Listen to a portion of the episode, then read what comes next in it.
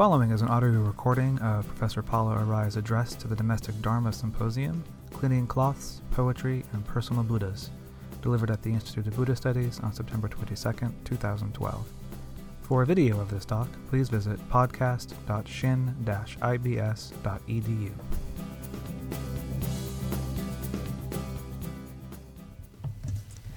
Thank you, David, and thank you all for being here this morning. It's a little early, perhaps. Um, I'm so happy to be here among among all of you, and I'd like to begin by um, dedicating this talk to a friend, Dr. Susan Kuhner, who's one of the co-authors of a text, "The Language of Healing." Um, I had met her when back when we were both in Vanderbilt uh, over a decade ago. And it's four women who wrote about their experiences of breast cancer from four different stages. And I wanted, I thought maybe we'll finally see each other after more than a decade, and told her about this talk on a long phone message. And I got a response last night, just real quick. Um, she lives here in Alameda um, but she's resting at home now um, because she's had a recurrence. So I'd like to dedicate this to her.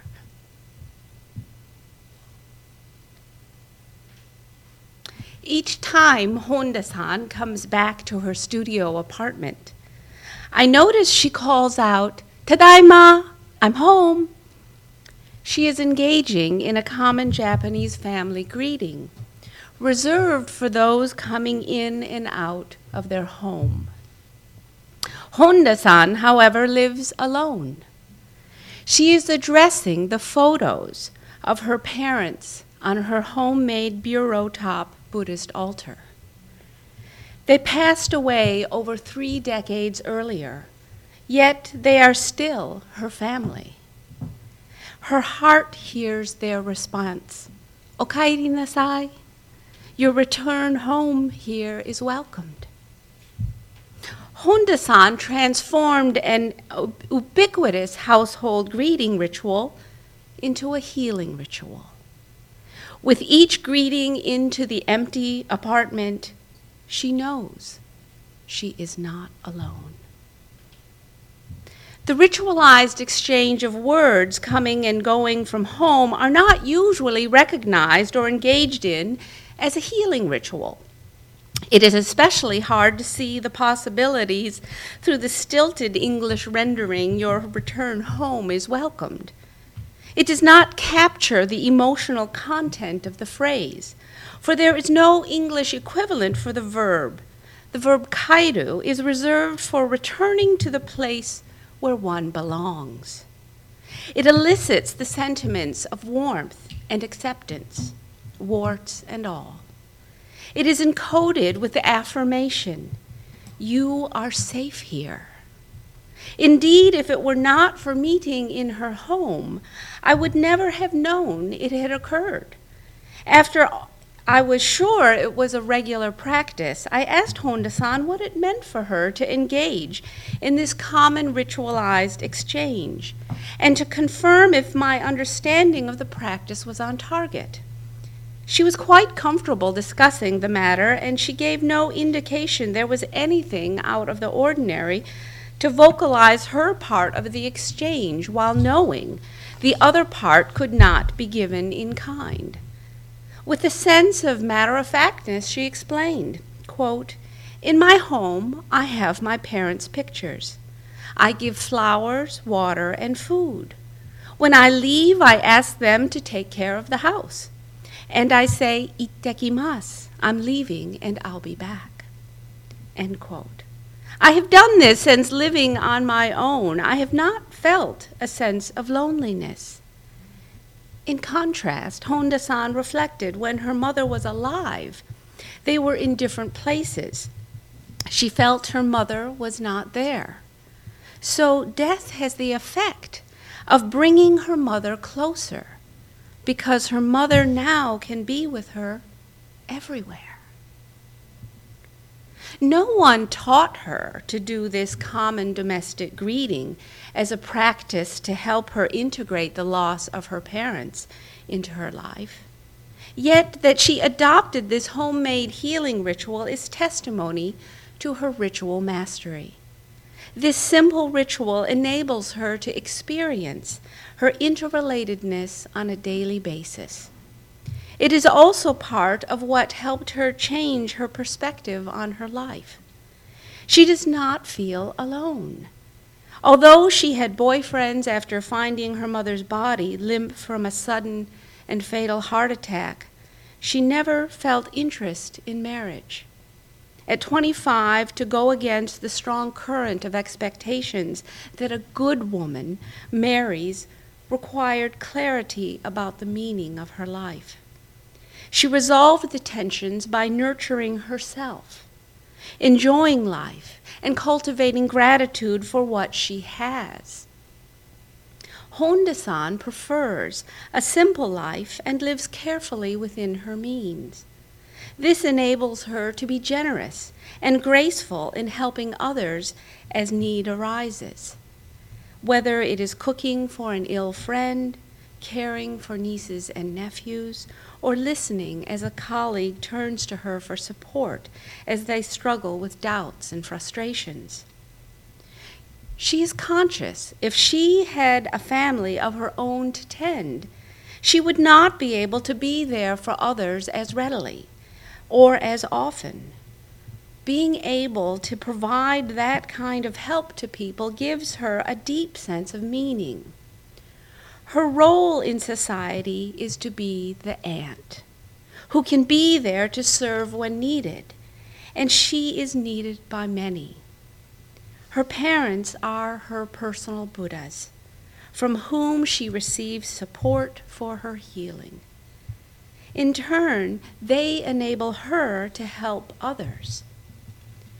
Her simple makeshift bureau top altar is the vehicle that helps facilitate this healing activity.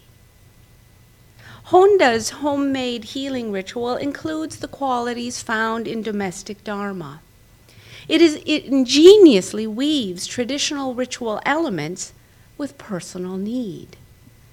This sphere of Dharma practice has not received much scholarly attention because practices done by individuals and families in their homes are by their very nature hidden from public view. When domestic Dharma practices are not made up by individuals tending to the intimate details of their own healing, they are transmitted orally through largely informal networks of personal relationships. Thus, they are not recorded in the written documents that researchers typically examine. As a result, the private Buddhist observances performed in the home setting have escaped scholarly notice until recently. In order to gain access and insight into the domain of domestic Dharma in contemporary Japan, it was essential that I employ qualitative research methods that were founded upon ethical considerations. Highlighting the activities and experiences of women takes us to the core of domestic Dharma. For oftentimes, women are the center of the family especially when it comes to daily tasks, crises, healing, and ritual practices. That their practices draw on several sources and traditions is due to the nature of Buddhism in the home. The nature of family life is that things invariably come up that were not anticipated and could not be controlled. The women, then, in responding to the needs of their families, must be flexible and creative. They must respond to very specific situations and needs. So the results are tailored and not uniform across families. They are rarely dictated from above and therefore do not reflect a concern for observing or maintaining traditional, doctrinal, or institutional boundaries of Buddhism. These domestic rituals, however, do reflect the core aim of Buddhist practice to cease suffering. They are encoded with the wisdom of our interrelatedness. Therefore, engaging in these rituals is an act of compassion. They can be done by anyone, anytime, anywhere, on the run, or on the verge of falling apart. My personal journey into the heart of healing rituals took root on December 18, 1996, the day my mother died. That cold gray afternoon in Nashville, after months of listening to the whir of the oxygen machine that provided continual relief to my mother, a vacuum of silence filled her bedroom. Even though I had known that she would die soon, when I actually stood at the threshold of life and death, I felt like one wrong move would send us off into an abyss of despair. The last several months had been one long fear of wrong moves. Too much morphine or not enough. Too much talking or not enough. Not enough water or too much. But this time, no hospice nurse or doctor could advise us. Suddenly, all the palliatives that had been the source of comfort seemed harshly out of place. Hands shaking in disbelief, I cleared the bedside table of the vials of aquamarine liquid morphine, anti nausea salve that was applied behind the ear, and pink star shaped sponges for removing sticky mucus from the tongue. Then the ultimacy of the moment crashed upon me. How do I assure her safe passage through this perilous transition? Kito sensei said to call her. The elderly Zen nun had helped my mother and me over the last nine years, freely applying her healing balm of compassion. Thank goodness it was the middle of the night in Japan. Although she devotes long days to ministering others, at 3:45 a.m. she would be at her old wooden temple where she nurtures the Bodhi tree seeds she brought back from India. The cordless phone in my hand was a lifeline. I knew in my head that Soto Zen rituals recognized the deceased as a Buddha but it was Kito sensei in her unheated worship hall, 10,000 miles away, who guided me through those terrifying, disorienting moments. Trusting her to know what to do, I followed her instructions on performing the ritual of safely sending off a person on their journey of death. Rushing about, frantic to treat our new Buddha properly, I found the bronze plum blossom incense burner, sandalwood incense sticks reserved for reverencing Buddhas, white candle, and plain wood carved figure of Kannon, goddess of compassion, adding some white chrysanthemums I had kept on hand, sensing they would soon be needed. The bedside table was transformed into a mortuary altar. It had been more, not more than ten minutes since my mother had breathed her last. As I offered a stick of incense in honor of her, I saw that her face had relaxed into a peaceful smile that I had so often seen on images of Buddhas. Our relationship was transforming before my very eyes. Are you my mother? When I placed the incense into the burner, I became one with all who had done so before. In the moment that had threatened to be the loneliest in my life, I experienced instead a profound connection with all grievers from the distant past and into the endless future. I was not alone. I was united with everyone who had lost a loved one. Kito sensei had guided us safely through this critical transition with a wisdom that transcended barriers of space, time, life, and death. At that moment, my understanding of ritual's power to heal became a visceral reality. Immersion into the heart of grief is painful. But these are the raw moments in which healing rituals thrive. Healing happens at the intersection of deepest despair and highest ideals. The death of a loved one is experienced as an experience we inevitably face in our lives. Many of us seek healing from such staggering events that leads to psychic, emotional, and physiological adjustments. One's body and brain must grow accustomed to regulating in this new context. Since rituals require bodily activity, they help a person find their new balance and a new mode of relating to a loved one who has passed on. Funerary and memorial rites specifically help people integrate loss into their lives. For grieving rituals enable people to face the excruciating pain of loneliness that threatens to paralyze them as they transform their lives after the death of a loved one. Specifically, Japanese Buddhist mortuary rituals help a person live with death by helping one experience being interrelated to everything. My findings are based upon in depth field data that women revealed about their relationships with the deceased in contemporary Japan. Through their willingness to expose their vulnerabilities and loneliness to scholarly inquiry, I began to see that the intimate relationships they carry on with deceased loved ones is not only the context for, but perhaps also the source of, the healing power of the rituals in which they engage.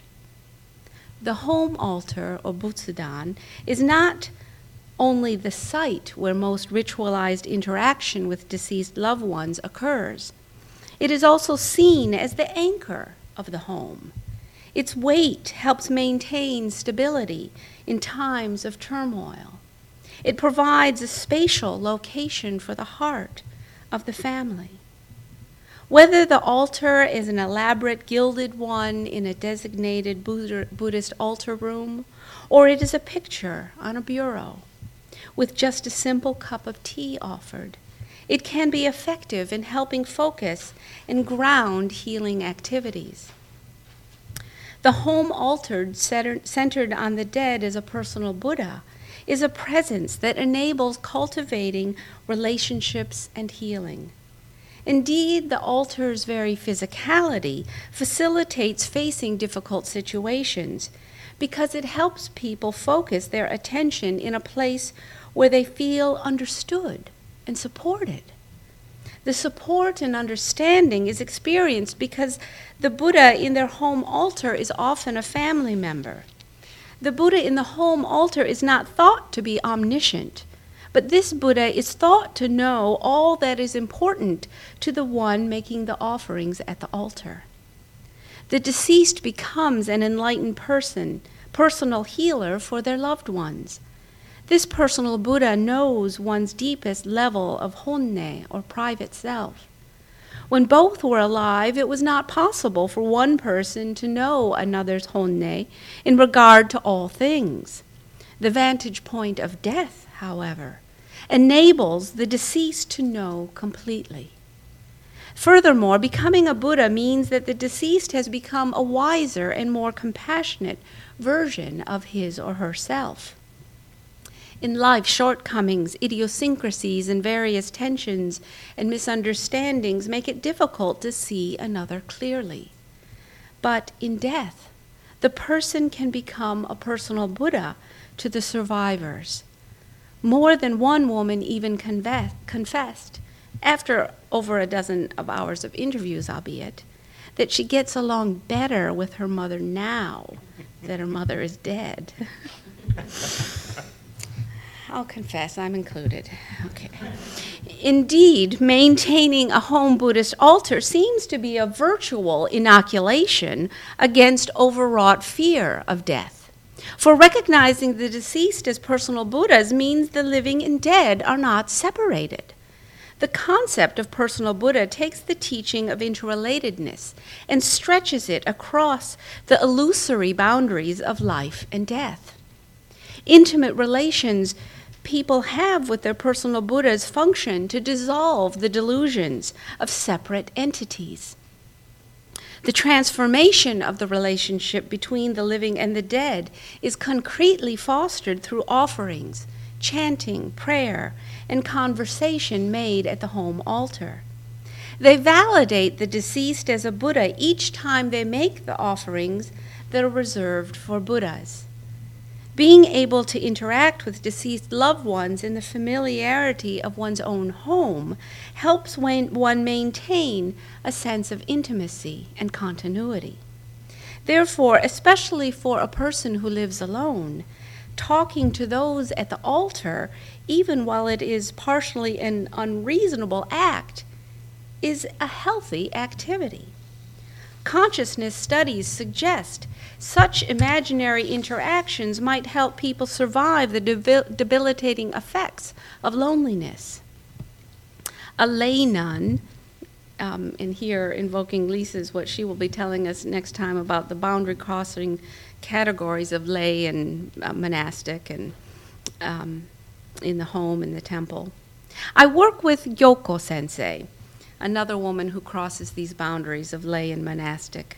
Though eh, she stressed if you don't know loneliness, you won't know the deepest flavor of gratitude. These rituals do not prevent loneliness, but they do help these women continue to function. Being in the home, such ritualized activities facilitate transforming the relationship of the living and dead in a manner that integrates the loss in a life affirming manner people continue to interact, so the divide between life and death is immaterial. Many people explained how, in times of need, they turned to their loved ones at the altar, for they are the ones who understood them most. The women added that they had an even greater expectation for help now that their loved ones are dead, because they are Buddhas updates on developments and problems, usually accompanying the morning or evening greetings. Of course, gratitude is duly expressed when it is clear that their personal Buddha has helped solve the problem. When the dead are recognized as personal Buddhas, it enables the healing of the survivors. Through engaging in memorial and ancestral rituals, the living can find support and understanding in a way that is not readily available through other means. For these personal Buddhas and home altars are specifically focused on taking care of them in a direct and intimate way. These Buddhas know all their secrets and idiosyncrasies. There is nothing hidden and nothing for which to be ashamed. They allow a person to amae, that is, one can be purely dependent on her personal Buddha with no need to calculate how much is being received versus how much is being offered, that is, past, present, and future. The relationship with one's personal Buddha is liberating, for you also do not need to consider that what you say, do, or think might have negative ramifications due to things being taken out of context and used against you in the future, a possibility when dealing with living people. Another way that interaction with personal Buddhas heals is the acceptance and understanding they give, even though they know all your faults and weaknesses. There is no pressure to be good and hide your faults with personal Buddhas. They love you as you are. You can relax and be. One woman, Nagai san, even finds her bu- personal Buddhas more effective than professional psychologists. Quote, When I've spoken to psychologists, it seems like I am talking to a wall.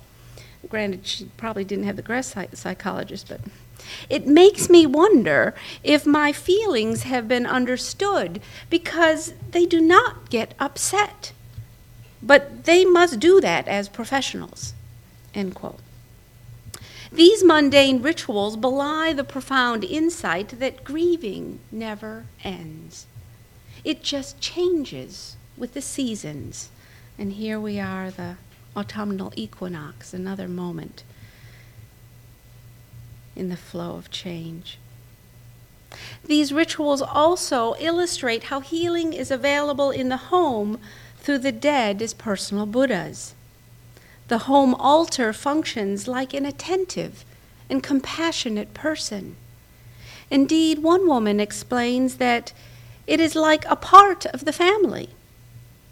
Each important event is recounted at the Butsudan as well as everything the family has received over the years.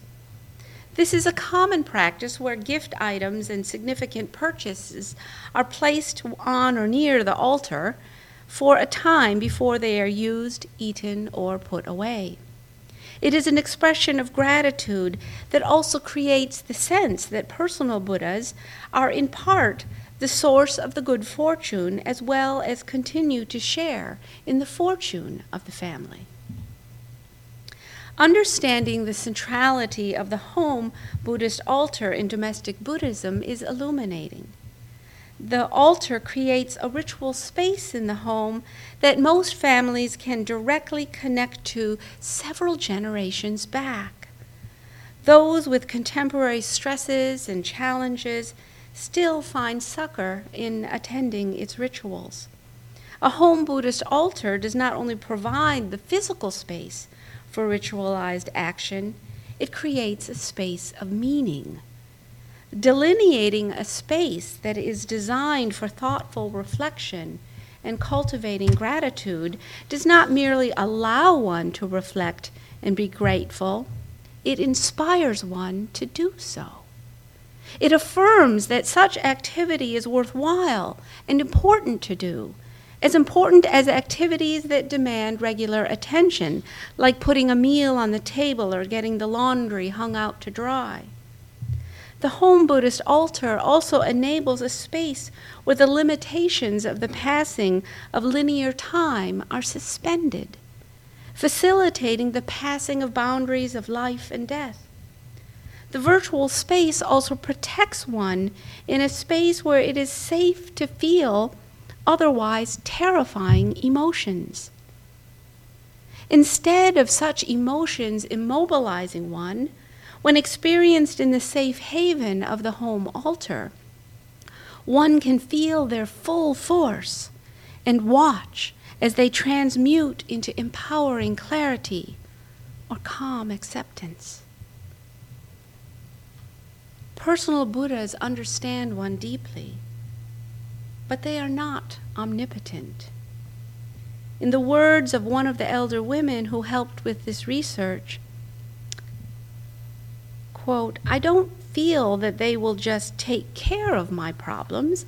I feel that they look with warmth and affection. I do pray they help things move in a good direction, though.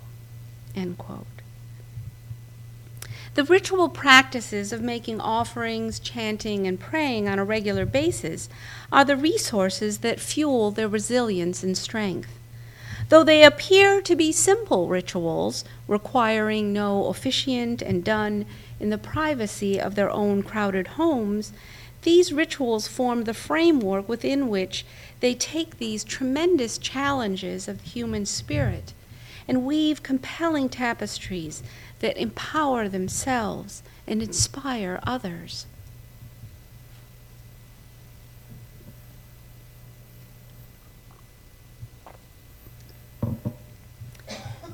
Yamaguchi san reflected back to an earlier time in her marriage.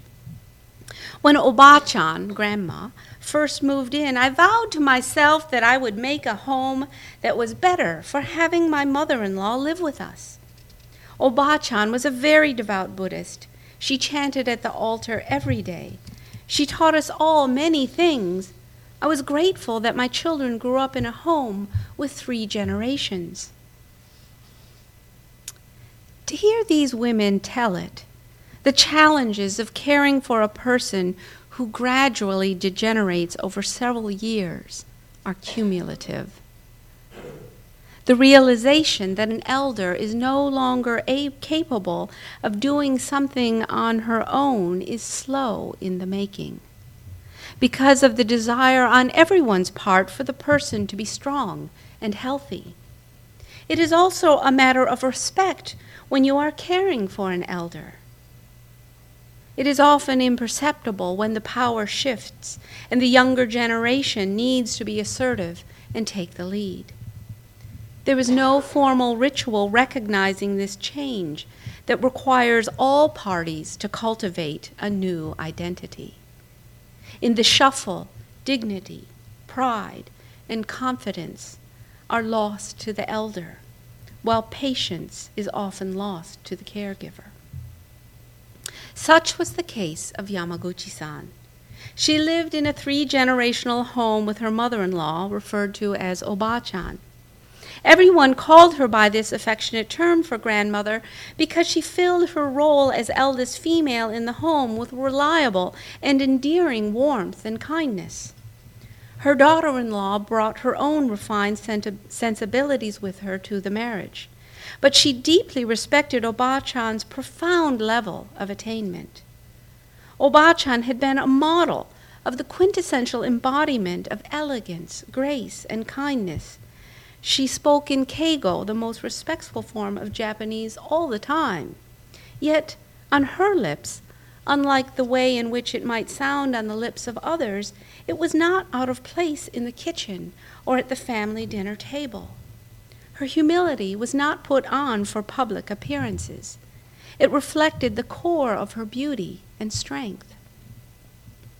As Oba-chan aged, however, she went from this refined mode of being to refusing to change her clothes after soiling them from a toilet accident, even when her grandson's friends complained about the stench in their home. The Shinto based focus on purity makes such a predicament untenable. After several years of this predicament, tensions and stubbornness reached seismic levels. A sharp butcher knife was drawn and aimed. Threats targeting the old woman's last ounce of self respect were fired. The daughter in law exercised the tiny remainder of respect for her beloved mother in law by leaving the house. Although leaving a demented 97 year old woman alone in the house was not necessarily safe, it was safer than if she had stayed. She had exhausted her patience years ago. Now her own grip on reality had snapped. Desperate, she knew she had to get help for herself. She went to the person she knew who would be able to help her. She sought counsel from a Buddhist nun, confessing that she had held a butcher knife up to Oba-chan. The nun listened deeply and did not judge her. She showed that she understood how these situations could be so difficult Instead of using words for ethical instruction, she employed listening and silence to empower the daughter in law to continue to care for Oba-chan. With a new sense of possibility, the daughter in law returned home. She began chanting at the Butsudan as Oba-chan had done every day. She also started doing Shakyo sutra copying practice copying the Heart Sutra. When she hung the laundry, she tried not to think about anything else but hanging the laundry. Just cook when cooking. She tried to see the beauty in the moment and have fun. The full story cannot be recounted here, and there were difficulties yet to face. But the woman had a transformational experience in being heard by the nun being heard yet not judged on some abstract code of moral conduct that knew nothing of her struggles, was the key to her healing. Precisely because the nun did not put ethical behavior on center stage, she was able to help the woman behave more ethically. The nun encouraged ritual practices that help the woman sustain her equilibrium. Integrating these rituals into her life helped her sustain herself and her family, including Obachan. Another story highlights the ingenuity of a woman in the face of a dire medical diagnosis. Doctors told Kimura san, a humble and devout Buddhist woman in her late 60s, that her cancer was beyond their treatments. Her petite elderly frame and gentle humility belied her inner strength. She fully believed that the Tenugui traditional he- cloth, cleaning cloth given to her by an abbess would heal her. To Kimura san, this was no common cleaning cloth. Unlike the hundreds she had used over her near seven decades of life, this one had the calligraphy of the abbess and the image of a figure with hands held in prayer, commissioned by the abbess, printed on it. It is important to know that the exchange of tenugui cloths is ubiquitous in the gift giving culture of Japan. Everyone must give and receive gifts so often that practical gifts are preferred. Food and cleaning supplies like soap and towels are among the most common. The abbess had these traditional cleaning cloths made so she would have something useful to give to people. She thought that many might not actually clean with it, but might use it for special occasions handling special dishes. She did not imagine that they would be used for healing. Kimura san, though, believed that the tenugui cloth had the power to purify her body. She lay in bed with one cloth on her pillow and one on her legs, the location of the cancer. Now, well, last summer she passed away. But 10 years, when I wrote this, it had been 10 years, she was still farming her organic garden and mixing medicinal herbs for everyone's ailments, from mosquito bites to arthritis. Doctors, this, so this is 1990. I haven't read this through since I realized she passed away. Um, she anyway, she lived a good dozen years, 15 after this. Doctors could find no traces of cancer in her body. She has a twinkle in her eye as she leans over and touches me on the arm, saying, It's true, Paula san. That cloth cured me. In this case, the method of healing was not traditional. It was not even intended by the maker and giver of the cloth. The only observable conclusion is that the meaning uh, with which the receiver of the cloth endowed the cloth had an efficacious power when it was placed on her body. Regardless of the mechanics of this unpretentious, ritualized use of the Tenugui cleaning cloth, the gratitude and joy that women, the woman experienced was genuine. After learning of this occurrence, others in the community have used the cloth in a similar way and report positive results. This is a new ritual initiated by a devout Buddhist laywoman. In addition to creating ritual spaces and activities in the home, the creative practice of contemplative arts is also a common dimension of domestic dharma. The most popular contemplative arts include calligraphy, flower arranging, tea ceremony, and poetry writing. Each of these arts can be approached as part of healing, though each art has its own specific dynamics of healing. I will focus here on poetry. Writing poetry in a healing mode involves perceiving things in terms of their connections to the greater whole, finding beauty in little things in daily life, and distilling in one's heart and expressing it in a poem. To do so requires living body mind, which involves an effort to be fully present in the here and now. It is easy to get distracted and lose touch with one's current condition by dwelling in a preferred past or a desired future. Umemura san, one of the women who generously shared her hard earned wisdom with me, explains how writing poetry helps her embody the present.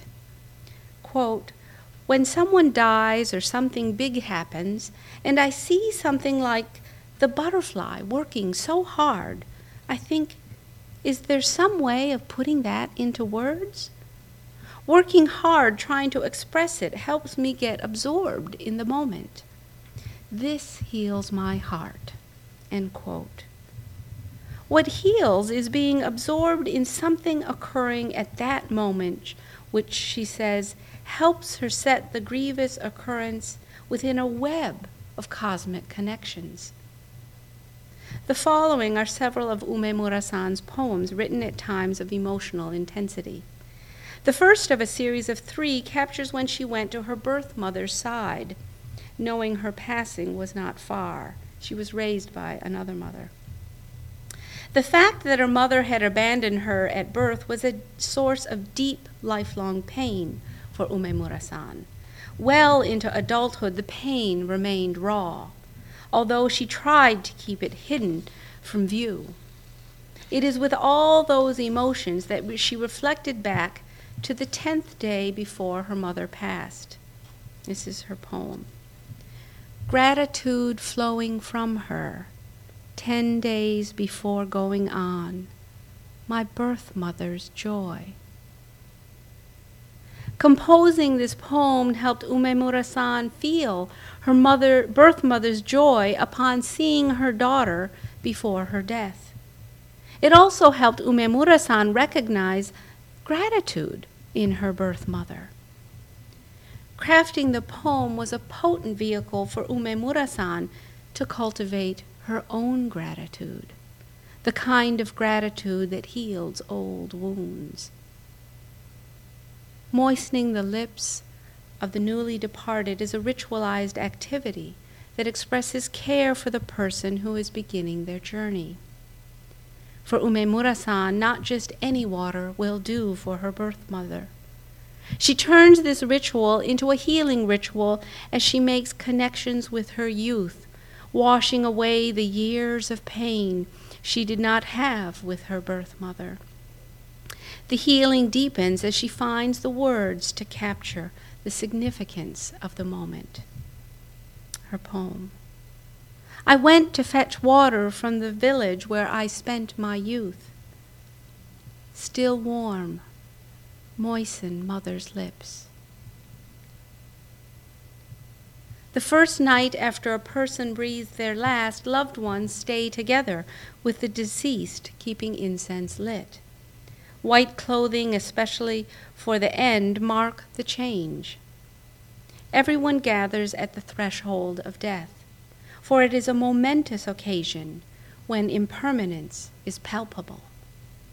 In that liminal space, emotions course through in potent quietude of deep darkness, a chance for hearts to be cleansed.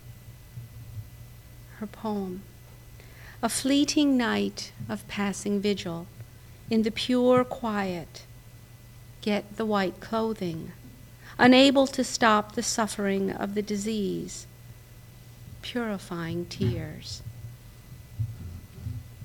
Poetry writing was a deeply healing aesthetic activity for Umemura san at the passing of her birth mother, and it has helped her as she faced other life challenges as well. Upon her pilgrimage, itself a healing activity, she amplified the healing experience with her poems. She begins with solidifying her intentions and hopes, including the phrases that distinguishes this pilgrimage as the Shikoku Island 88 Temple Circuit. Walking two together refers to a pilgrim metaphorically walking with the great Buddhist master Kukai from the 8th century more commonly known by his title Kobo Daishi. Her poem. Along the way, regrets and sadness should be purified. So I went on a journey walking two together. Umemura san, however, knows in her heart that the two referred to in her poem can be read two ways. One is the obvious traditional meaning, telling the reader she is in Shikoku, but the other meaning is carried in her heart as she walks through the first temple's gate. passing through the gates of Ryozenji Temple, my deceased mother's dream of 20 years, crying as I walk. As her journey continues, her walking also changes. Even as she makes connections with others, she finds herself and learns how to live. I put a letter to a Buddhist friend in the post box. I want to be alone. Walking, I become me. At Jizoji Temple, I again receive kind offerings. As I receive it, I think, this is how to live. Walking along slowly, the two of us together, I feel Dharma connections flowers, beautiful. Bestowing full bloom flowers, take evening meal. Inside joy, I become today's me. Perfectly cleared up, I take in the morning chill on my skin. On a road for one and a half li, gratitude flowing as I walk. Writing poems helped Umemura san go deep into the present moment and see a bigger context and deeper connections. She could see herself differently. After walking alone, she saw herself rejoined, walking too.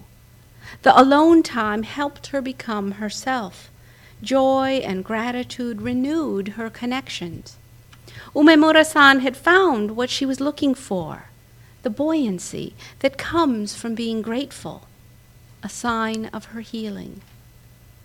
Writing, in the poem, writing the poems helped her to be clear to herself as she ushered in these changes in her heart. Umemura san's poems reveal the path of her healing. Reading them later, she will then be able to retrace her journey.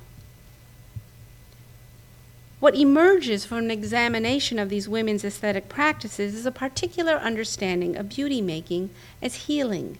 It engages the principles of their way of healing, which holds that if one is focused on acting from one's heart mind, beauty and healing can permeate daily life. They engage the same mindfulness and aesthetic sensitivities required of the practices examined above to domestic tax, tas- tasks including hanging laundry, cooking, serving food, cleaning floors, and washing dishes. When they do them as beauty making activities, they become healing activities. Beauty making is a positive choice. It is a choice to perceive and approach something in its wholeness, where its deepest beauty is illumined. Beauty also sustains through its capacity to soften rough spots in the heart enabling one to be more flexible in living with the present circumstance. Once one is aware of beauty in one's midst, it works as an antidote to bitterness, and it stops calcification in the heart. It acts as a solvent that loosens, loosens debris in the heart. One's heart would close up as one sought protection from harm. A closed heart gets stuck in a time or situation because by nature, to the extent that it is closed, it is shut off from what is currently going on. Since an open heart is required to be present, beauty helps one heal by encouraging one to recognize that one is safe to open up.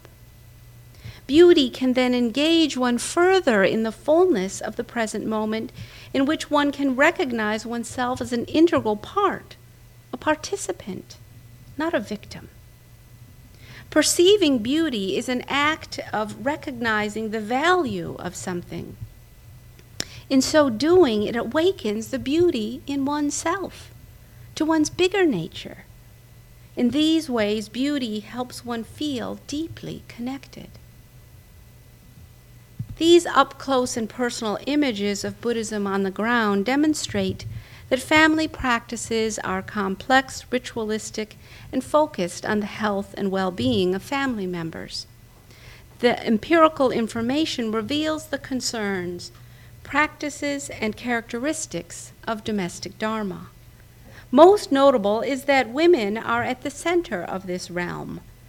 In order for these women to respond to the complex and changing needs of their family members, including themselves, they engage in a range of practices that enable them to stay strong, even as they enter the eye of a storm.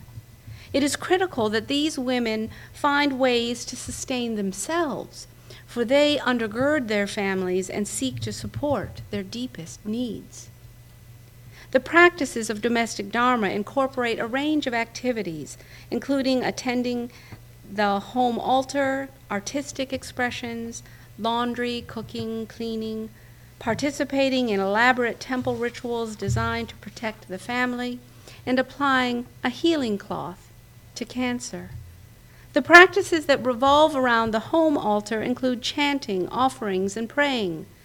The sound of the bells and wooden drum reach family members not directly involved in the ritual. The incense also carries throughout the home. These help create an atmosphere that invites people to remember life is meaningful and that one is not alone. There is support. One woman strategically times these rituals so family members will hear them as they leave in the morning and she talks about you know how she's chanting and saying don't forget your lunch. Don't forget your keys. The most common chants that are done when under duress or on the run are namo amida butsu or namu kannon niki praise to the power of the goddess of compassion. These chants make the women immediately feel they are not alone. Even as they feel helpless to take pain away from a child who broke an arm on the playground, or clear the confusion of an elder.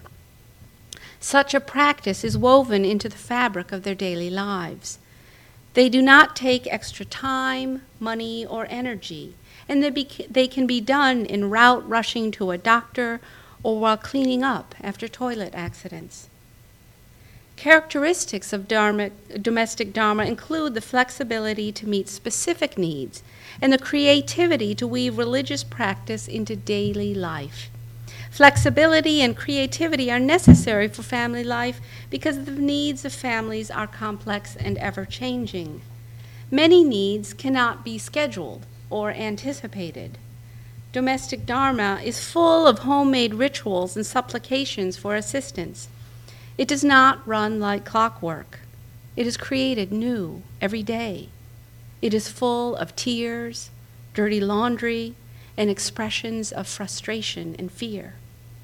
Yet, its most striking characteristic is that domestic Dharma is propelled by an attitude toward the vicissitudes of life that hones in on the positive and affirming. The practices need be simple, accessible, inexpensive, portable, direct, and immediate. Years of disciplined practice are not required to perform or participate in these practices. Hence, they are accessible even to the busiest person. The simplicity of the practices also helps keep the cost down. Many can be done at home or on the run, but the most important thing is that the effects of a practice are immediate and direct.